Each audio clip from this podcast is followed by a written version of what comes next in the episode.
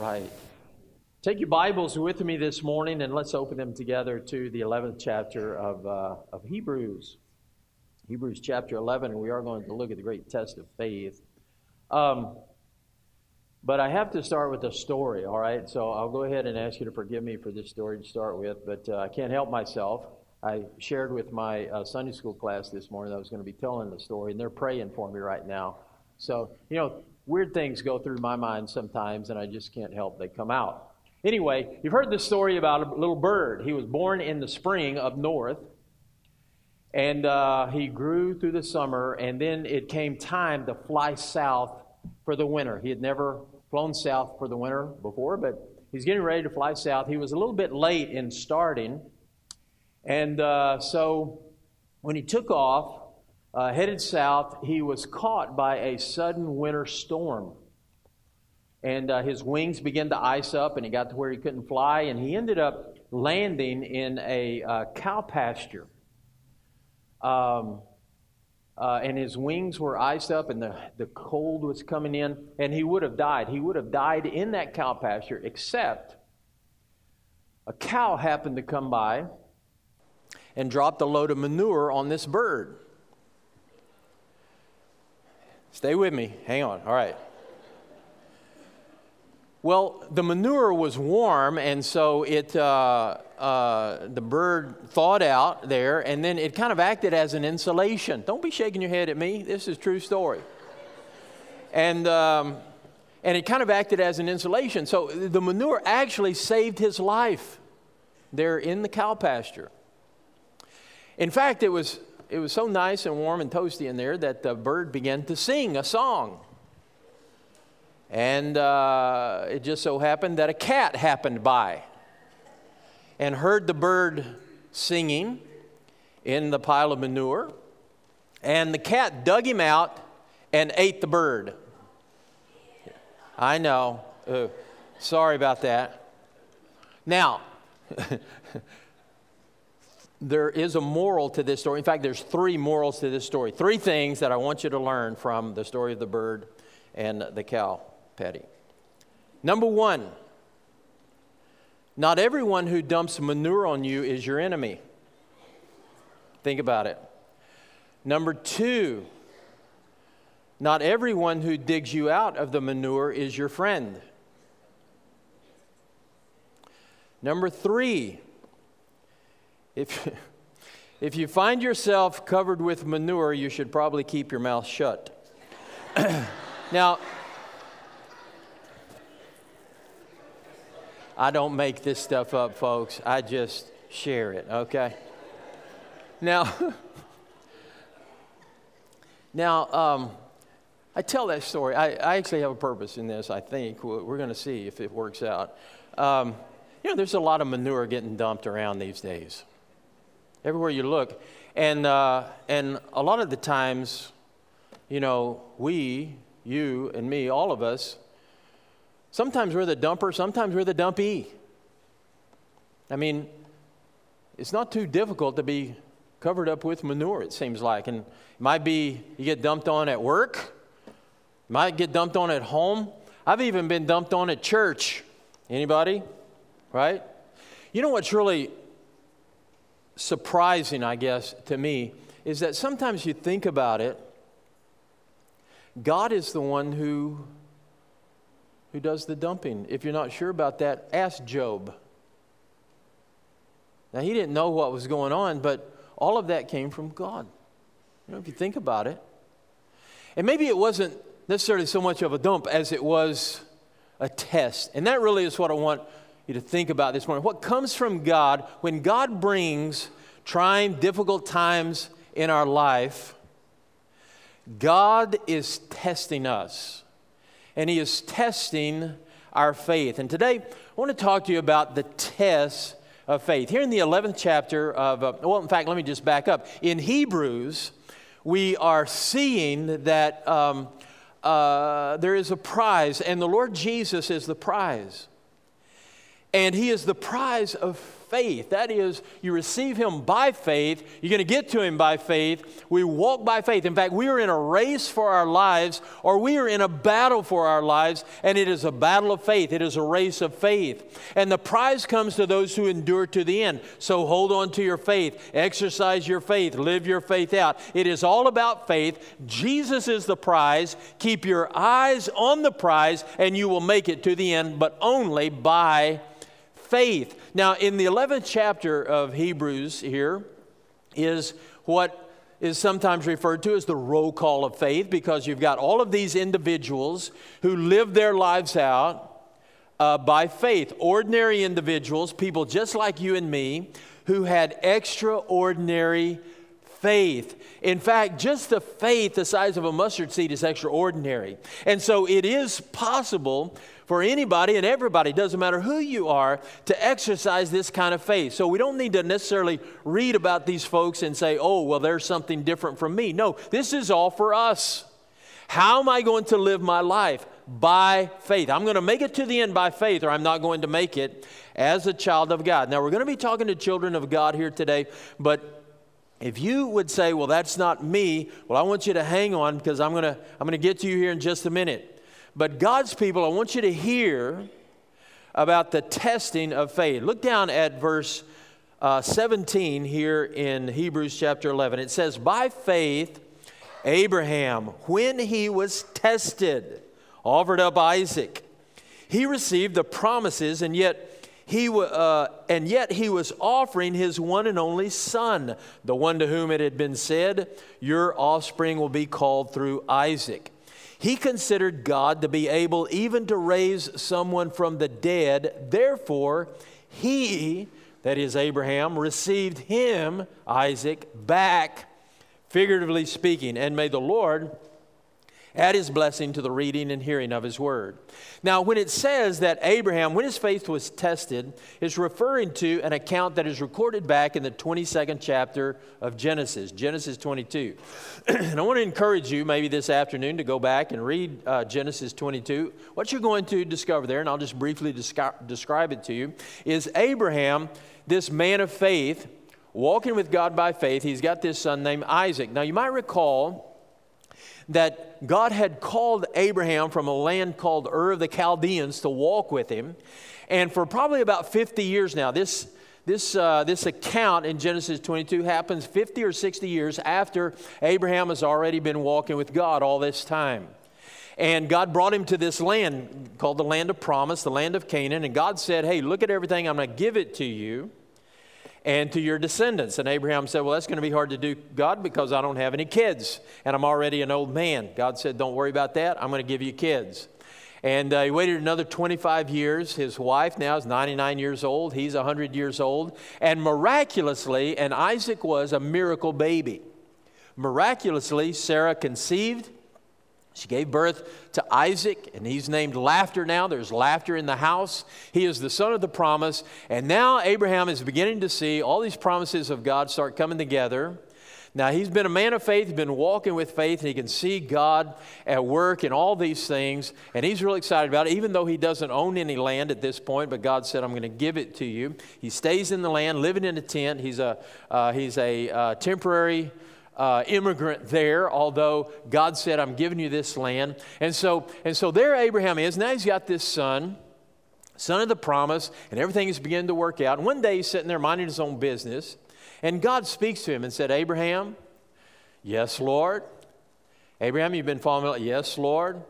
Abraham, this is what I want you to do. I want you to take your son. And if you go back and read that, you're going to find that it's very, uh, it's, uh, the word pathos or pathetic comes to me because God just almost rips his heart out. He says, Abraham, I want you to take your son, your only son, that is Ishmael, who was born by somebody else. He's not going to count, right? Isaac is the son of the promise. I want you to take your son, your only son, says, the son you love, the one that means more to you than anything else. I want you to take that son I want you to go to a place where I'm going to tell you about.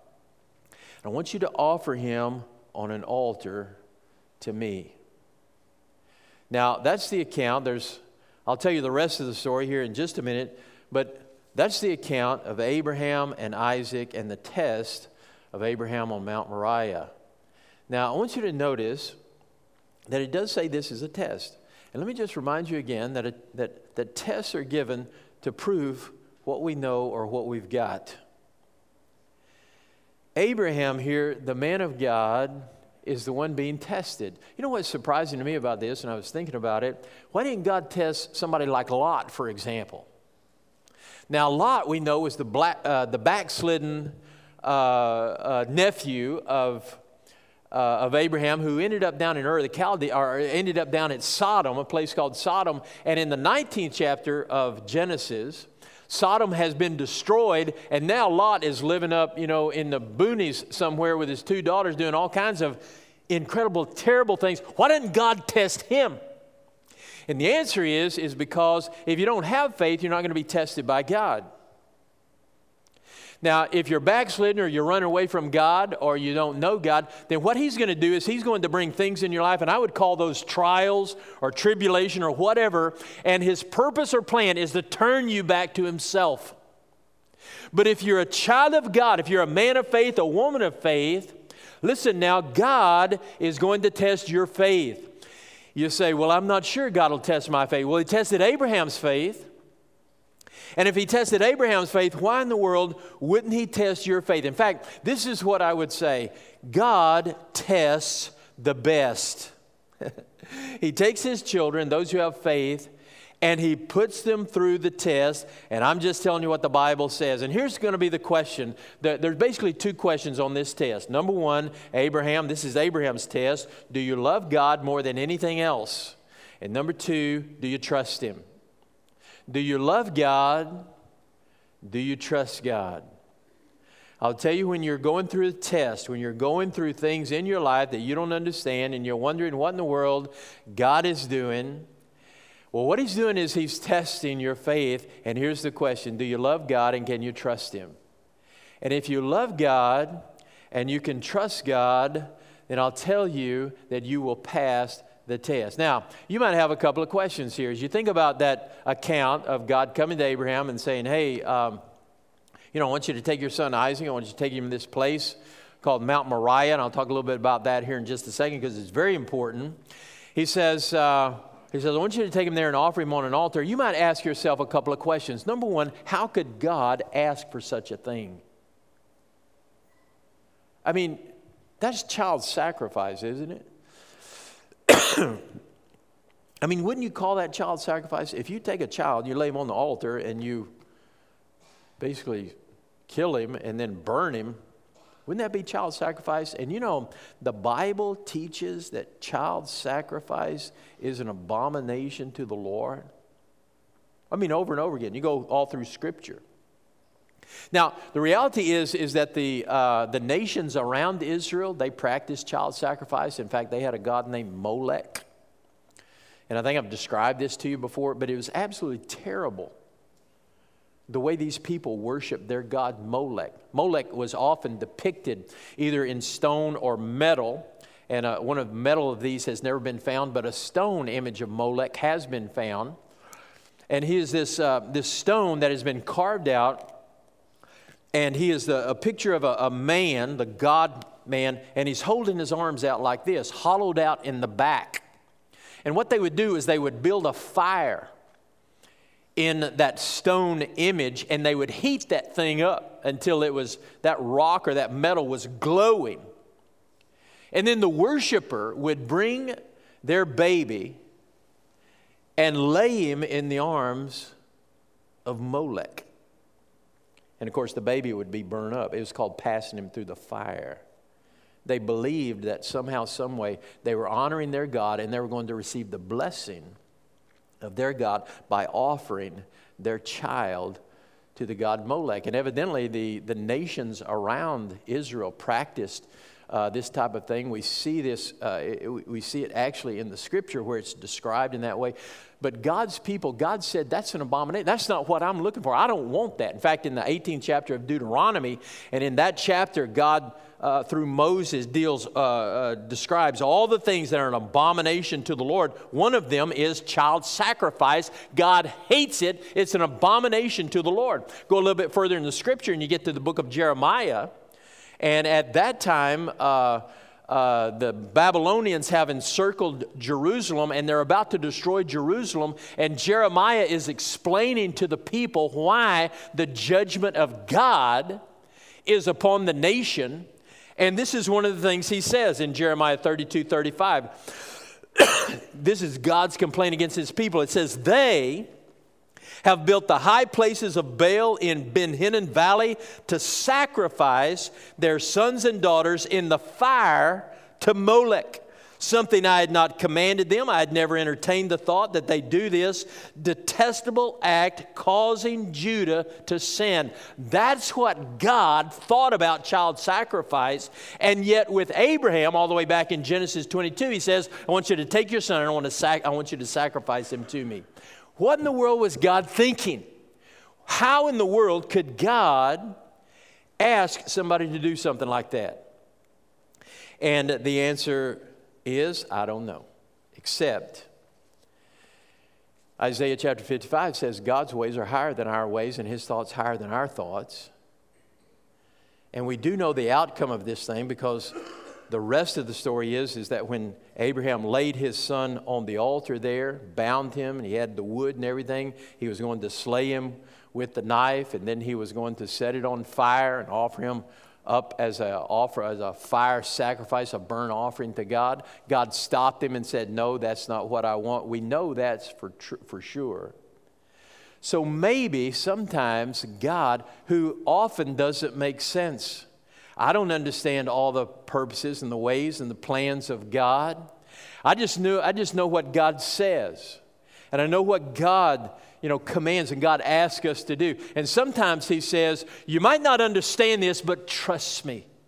Trust me. See, that's the test. Do I trust God more than anything else? Do I love God more than anything else? Do I love God even if my, my, uh, more than my own son? If God were to say, lay your child on the altar to me, give your life to me, give your marriage to me, give your husband to me, give your wife to me, give your job to me, give this world to me, give Washington, D.C. to me, could I lay it on the altar and trust God with it? That really is the question. And maybe that's why God acts in ways that we don't always understand, just so we can trust Him. So, the first question that you might have is how in the world could God ask for something like this? And maybe that's the answer. Here's the second question that you might ask How in the world could Abraham do such a thing? I mean, here's Abraham, and he's called the friend of God. He had walked with God now for many years. He had been following God ever since Ur of the Chaldees. He had been walking by faith. He knew the ways of God. He knew this was not part of the ways of God. He knew God wasn't into child sacrifice. He had probably seen that. Seen the people around him as they were offering their children. He knew that God despised that and that God condemned it. He also knew the promise of God, and he knew that Isaac was the key to that promise. God had said, I'm going to give you this land. God had said, I'm going to give you descendants like the sand of the sea, and I'm going to do it through Isaac. He knew all that. So, knowing all that, how in the world could he take his son and lay him on the altar and offer him up to God? What's the answer? Faith. In fact, look back at that uh, 19th verse. It says, He, this is Abraham, considered God to be able even to raise someone from the dead. In other words, he believed God. God had said, This is the son of the promise. I'm going to bless you through him. He knew that. God said, Now go offer him on the altar. It didn't make any sense to him, but he knew that God could do anything. Nothing was impossible with God. That if God was going to bless him through that, even though he was going to take him, that God could even raise the dead. Whatever God needs to do, God can do it. Do you see the faith there? And it was by faith that Abraham not only pleased God, but that Abraham was blessed by God. You see, that's faith. Now, let me ask just let me just pause here for just a second and ask the question of you and me. So that's the question of God. How could God command it? The question of Abraham, how could he do it? But what about for you and me? How are you going to respond when God tests your faith? What are you going to say or what are you going to do? When God's command is clear, but it doesn't make any sense. When God says, Here, will you lay your life on the altar for me? Will you lay your child? Will you give him to me or her? Will you give me your marriage? Will you give me your life? What are you going to do when God says, Here, just lay it in my hands? Will you trust God? Will you love God? Will you believe God? I'll tell you again, beloved, if He tested Abraham, He's going to test you. Child of God, He's going to test your faith. In fact, I want to mention just a couple of things to keep in mind in this business of faith testing, all right? Really, just two things. Here's number one testing is inevitable. Testing is inevitable. I mean, look again. You, you, see it there in verse 17. And, and this is, it really is shocking. It says, by faith, Abraham, when he was tested. And just remember who we're talking about here. We're, again, we're talking about the man of faith. We're talking about the man who had walked with God. He knew God. He loved God. He had, he had shown that. He had kept on going with God. But you know, when God spoke to him, I want you to notice and God comes to him and he says, Abraham, yes, Lord, what's going on? He says, Well, this is what I want you to do. I want you to take your son Isaac, your only son, the son you love. I want you to take him up to a mountain. Now, I'm going to show you that mountain. Now, he had heard this before when God, because when he left Ur, God said, Hey, I just want you to follow me. And when you get to where I want you to go, then I'll let you know. All right? And so he had to follow God there, not knowing where he was going to go till he got there. And God said, Now this is it. He said, I want you to take your son to a mountain I'm going to show you. And uh, I want you to offer your son there. And you know, what's really interesting about all this is that doesn't seem to have surprised Abraham. It might surprise us. I mean, we're shocked by that. Again, how could God ask such a thing? Abraham didn't complain, he didn't gripe, he didn't scream, he didn't moan, he didn't say, God, how can you? In fact, the scripture says, if you go back to that 22nd chapter of Genesis, that bright and early the next day, he didn't hedge, he didn't equivocate, he didn't look for a way out. He didn't hang on for a little while just to see if God might change his mind and God might uh, want to do something else. He didn't complain about God. He didn't gripe about God. He didn't go to his neighbor and say, well, You know what that God wants me to do? He just, he just took his son and he took everybody else and, and he headed up to the mountain. I mean, his response seems to indicate that he was expecting a test, maybe. Because remember, God tests the best. And evidently, he expected the, the test to come along. And I just, all, all I'm trying to say is if you're walking with God by faith, you're going to be tested. In some ways, other ways, sometimes it might even be unimaginable ways. I don't know. But you know, if you can trust God and if you know that He loves you and you've been walking with God long enough, and, and this, remember, the, the only time a teacher gives a test is after, is after that teacher has prepared his or her students, right? So, so you do the preparation and everything, then you give the test. And so you've been walking with God, you've been trusting God, you've been faithful to God, and now God's going to test your faith. How are you going to respond? You're going to get mad at God? Listen to what the writer of James says. He says, Consider it great joy my brothers and sisters, whenever you experience various trials, because you know that the testing of your faith produces watch this, endurance. He says, Be joyful in the midst of the testing, knowing that whenever He does, not if He does, that's never the question. The question is not, well, maybe He will, maybe He won't. No, whenever your faith is tested, it's going to be tested, it's inevitable. He says, Rejoice in the Lord. Remember, the Bible is going to tell us, Rejoice in the Lord always. How is that possible? Because I know God, I know He loves me, and I know I can trust Him. You understand how this faith thing works? Testing is inevitable, and James says, hey, just be joyful in it because God's got this if you'll let Him. Listen to what Peter says in 1 Peter 1 5 and 7. You are being guarded by God's power through faith for salvation. That's where you began.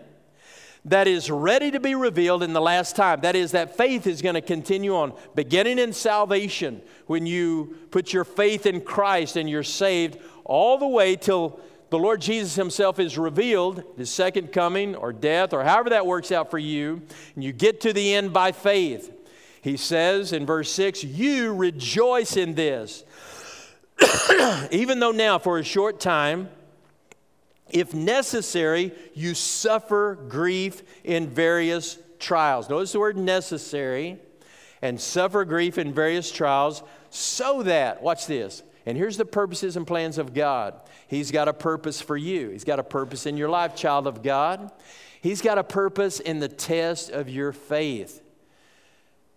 So that the proven character, he says in verse 7, the proven character of your faith more valuable than gold, which through perishable, which though perishable is refined by fire, may result in praise, glory, and honor at the revelation of the Lord Jesus. Now, what he's talking about there is like metal, silver, for example, that is put into the fire.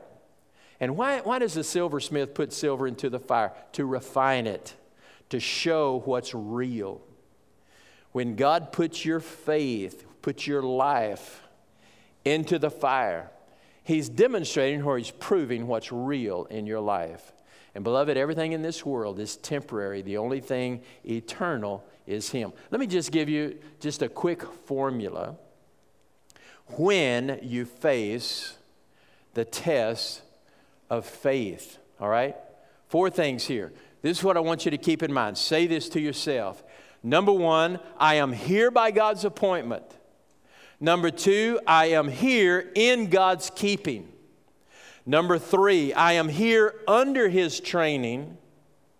Number four, I am here for His time. Real quick, let me just break that down for you. Number one, I'm here by His appointment. That is, God is sovereign, God knows what He's doing. God has got a purpose and plan, He's working that out. I'm here in His keeping. That is, God loves me, God has promised His protection and his grace and all those things for me. And so i can i'm going to rest in the hands of god because i'm here in his keeping. Number three i'm here under his training. That is the purpose and plans of god. God is working things out in my life. God wants me to grow in him. God wants me to be more like him. God is at work and i can trust him so i'm here in his training. He's got this purpose and plan. And then finally for his time meaning that trials and tests come and go, they don't come and stay.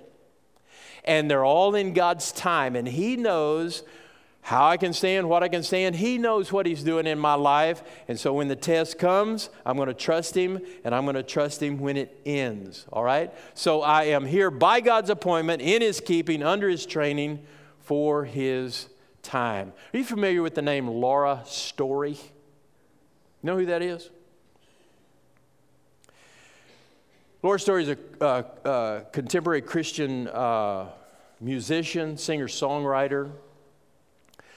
Um, she was uh, she was singing and serving the Lord. She got married uh, to the love of her life. Uh, I think her husband's name was I wrote it down, but I'm not seeing it right now. Martin. They'd been married two years, and Martin began to act a little strange and he ended up being diagnosed with a brain tumor. And it's very serious, and um, uh, it really devastated, it rocked their world, it devastated their life. And uh, she was, uh, th- these were people of faith. And she prayed, God, fix it. You're able to fix it, fix it. and God didn't fix it. One evening, she was, uh, she was with her sister, and she was commiserating with her and said, you know, she just wanted her life to go back to normal, that, you know, they were on this detour and she was just waiting for it to be over so she could get life back to normal and everything would be fine. And her sister said something very profound that really struck her heart. Her sister said, maybe the detour is the road. maybe the detour is the road. Anyway, through all that, she, she sat down and wrote a song. It actually won a, uh, a Grammy for uh, Christian Contemporary Single of the Year. She published it in, a, uh, in an album called Blessing. It was Album of the Year that year. The song's name was Blessing. And this is what she wrote We pray for blessings, we pray for peace comfort for family, protection while we sleep. We pray for healing, for prosperity. We pray for your mighty hand to ease our suffering. And all the while, you hear each spoken need, yet love is way too much to give us lesser things. And here's the chorus because what if your blessings come through raindrops? What if your healing comes through tears? What if a thousand sleepless nights are what it takes to know you're near? What if the trials of this life are your mercies in disguise? Think about. We pray for wisdom, your voice to hear. And we cry in anger when, you, when we cannot feel you near. We doubt your goodness. We doubt your love as if every promise from your word is not enough. And all the while, you hear each desperate plea and long that we'd have faith to believe. When friends betray us, when darkness seems to win, we know that pain reminds this heart this is not, this is not, this is not my home. Because what if your blessings come through raindrops? What if your healing comes through tears? What if a thousand sleepless nights are what it takes to know you're near? What if my greatest disappointments are the aching of this life, is the revealing of a greater thirst this world can't satisfy? And what if trials of this life, the rain, the storms, the hardest nights, are your mercies in disguise. Is it possible that God can take the testing and the trials to bless us? What if they are His mercies in disguise? Beloved, if you have faith, if you're a man of faith, a woman of faith, that testing is inevitable. He's going to do it. Let me give you the second thing here obedience is essential. Obedience is essential. If testing is inevitable, obedience is essential. Let me just remind you again the story. God said, Abraham, I want you to take your son, your only son, the son you love. I want you to take him to, an, to a, a mountain I'm going to tell you, and I'm going to offer him there. I want you to offer him there to me. Abraham didn't accuse God, he didn't blame God, he didn't question God. He just did what God said to do. And we'll see in the rest of the story that that actually was the blessing. We're going to see the blessing that comes from that. But at this point, I just want you to notice that he just obeyed God. He didn't understand it, couldn't figure it out, maybe, wasn't sure what God was doing. He just obeyed God. Did he want to be blessed like everybody else? Sure, just like Laura wrote we pray for blessing. We want to be blessed. And a lot of times our prayer is, God, bless me, bless me, bless me.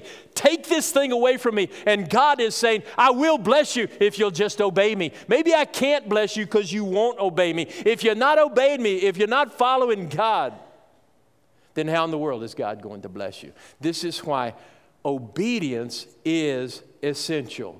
Let me just tell you how you need to obey God when God tests your faith. You need to obey Him quickly because delayed obedience is disobedience. I learned this when I was, when I was a child. Dad said, Take out the trash. And I took out some of the trash, but not all the trash. I hadn't taken out the trash, and I was going to hear about it completely. I, I want to, I mean, quickly, if I didn't do it right then, God says, God says obey, and he's, and he's not asking us to wait around. Because what happens is, is we begin to delay or we begin to wait, and it becomes easier and easier to disobey. Notice that Abraham didn't hesitate. He didn't wait around to see if God would change his mind.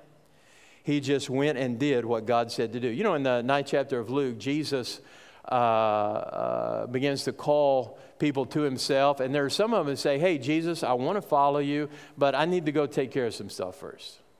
So I got to go bury my dad. Uh, I've got, I've got to you know, get the crops in. I got to do whatever. And Jesus says, No, that's okay because anybody who puts his hand to the plow is not fit for the kingdom of God. That is, if you don't obey now, you're not going to obey later. So, how do I want to obey God? I want to obey quickly. When God speaks clearly, I want my obedience to be quickly. And then I want to obey completely. And this is where I got ahead of myself just a moment ago. When dad said, take out the trash, he meant all the trash, right? So I obey quickly and I obey completely. I want you to get this scene. Here's, here's Abraham and Isaac, and they're walking up that hill toward Mount Moriah. Keep that in mind here in just a second. I'll tell you a little bit more about that. They're walking up the hill, and you know, Isaac is not a dummy, and he's seen his dad worship before. He, know, he knows about sacrifice and all that. And he says, Dad, I think we forgot something. And uh, Abraham says, Well, you know, what, uh, you know, what, what, do you, what do you think? And uh, Isaac says, Well, I, we got wood. I'm carrying the wood. So I understand we're going to build a fire here. You got the fire. We don't have a sacrifice. We don't have anything to put on it. You know how easy it would have been for Abraham to kind of hedge his bets just a little bit and take a lamb with him. Wouldn't that have been something? I mean, I wonder why he didn't do that just in case, like at the last minute, God said no. I mean, why didn't he go ahead and just take that lamb? He wasn't looking for, he, he, he could have been looking for another way out. He wasn't. He wasn't trying to hedge his bets, he wasn't giving God an out. God said it, He did it, He believed it, He just obeyed it. Do you know that partial obedience, if we just go halfway with God, that's disobedience? You know, there's a story in 1 Samuel about Saul, the first king of Israel. And uh, God told him to take his army and destroy this one place, destroy everything in it. And so he went and destroyed everything except the, the best sheep and goats and everything. He kept that probably kept it for himself. But then when Samuel showed up and uh, Saul said, Hey, Samuel, I did exactly what God said. And about that time you hear this, and Samuel said, Well, what's that? And Saul said, Oh, well, that's a sheep. I, yeah, I saved all the best, but we're going to offer those to God. In 1 Samuel 15, Samuel looks at Saul and says, Listen, obedience is better than sacrifice. God really isn't looking for sacrifice from you. What he's looking for was obedience. And partial obedience becomes disobedience. When you obey God, and it's essential as an exercise of faith. When God says it, I do it. Because faith without works is dead. It's not real faith. Obedience, obey quickly, obey completely. And then finally, you got to obey believing. You know, when Isaac said, Hey, where's the lamb? Abraham said, Well, God will provide the lamb. And you know, they went on up that mountain and they got to that place. It's called Mount Moriah. By the way, that's a partial picture of it in, in the background back there. It's called Mount Moriah. And there he built that altar and he, uh, and he laid Isaac on that altar. And as he raised his hand, God stopped him. And then he said, Okay, no, that's not what, look, look back over there. And Abraham looked back and there was a ram. Now, Abraham had said God will provide a lamb. God provided a ram that day. In fact, Abraham named that place something very interesting. You find this in Genesis 22 14. It says, Abraham named that place, the Lord will provide. By the way, the Hebrew words there, Lord will provide, Jehovah Jireh. Jehovah Jireh the Lord will provide. So today it is said it will be provided on the Lord's mountain. God provides, the Lord will provide. That day he provided a ram. Remember, Abraham said, God's going to provide a lamb. And you know, it took about another 2,000 years, but God did provide the lamb. Because let me tell you something, folks, very interesting. That on Mount Moriah, in the exact place, this is my personal belief, in the exact place where Abraham built that altar. In fact, today Mount Moriah is called the Temple Mount. And just outside, that, that, those are the mountains of Moriah. And just outside, there's a place called Skull Hill or Golgotha. And I personally believe that at the exact place where Abraham built that altar, A cross was erected there almost 2,000 years later. And a man named Jesus was nailed to that cross. And the Son of God was offered up as a sacrifice for your sin and my sin. Abraham believed God and he obeyed God, believing, and God provided.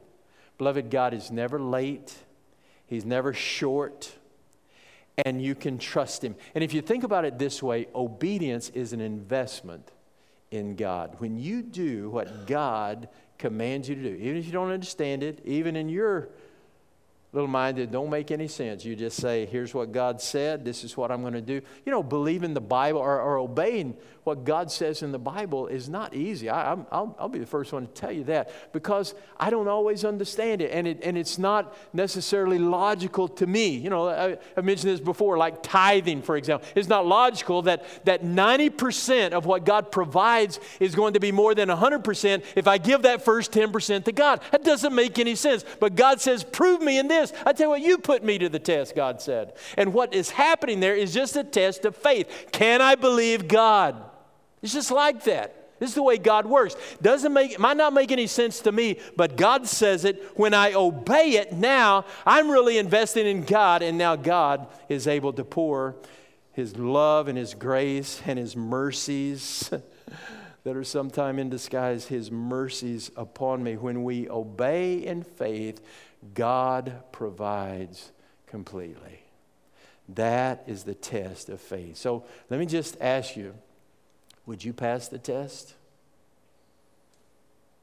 If God came to you and said, Hey, lay that on the altar for me, lay your life on the altar. Do you know this is the call of God to every one of us? Mentioned earlier I was going to speak to believers. What about for those of us who don't profess any faith at all in God? We've never really tried Him out. We're really not sure about all this stuff. You know what the call of God is to you? Is give me your life. Give me your life and just see what I can do. Now, that has to be by faith. You, you come and give God your life. It's by faith. For by grace are you saved through faith. It's not of yourselves, it's the gift of God, not of works, so that nobody can boast. And really, the question is will you trust God? Will you trust God with your life? Because I tell you what, you can trust yourself your whole life, but you know the day is going to come when the undertakers are going to come pick up that body and whatever's left of it. And then the judgment is appointed unto man once to die, and then the judgment. That's just the reality. Do I trust God? If I can't trust God now, I won't be able to trust Him then. And the call of God today is giving your life. The Lord Jesus is the son sacrificed for you. In fact, Isaac is just the type of Christ in the Old Testament. 2,000 years before, God, there was an arrow that is going to point directly at Mount Moriah where salvation and life is, and you can come by faith and be saved. And that's the promise of God, that's the Word of God, that's the call of God. And by faith, what you'll find is not just life, but every thing that you've really been looking for the blessings, the mercies of God. Are not going to come any other way but by faith. A faith is going to be tested, but the tests of God are faithful and you can trust Him. Father, I want to ask you today in the name of Jesus, Lord, as we present our lives to you and every aspect, every part of our lives, and Lord, this is, this is not you know, easy for us because we have a tendency to depend on self and trust in self, and we think we can make it on our own. God, today, I think you've shown us that we need you. And I would pray, Lord, God, for every child of God, every believer here, as you test our faith. And God, I know personally that some of us here today are going through the trial, the wringer. We've been dumped on, we've been uh, spat upon, we've been abused and used, and all those other things. But God, you're faithful. And Lord, today I just pray that you'd show that in your power and life in our lives. And God, strengthen our faith in you. And Father, for that one or two of those that would be here and say, well, you know what? I'm not sure about all this. Lord, I pray as you show yourself mighty. And God, you've been putting them through trials, Lord, just to turn our eyes toward, to cause us to turn our eyes towards you. Lord, I pray today would be the day of salvation. Lord, I pray you'd take over in this place for the one or two or all of us, Lord, that need God just to come and say, Yes, Lord. I give you my life. I trust you with this thing. God, we ask this in the name of Jesus as you now move among us and you speak and we respond in Jesus' name. Amen.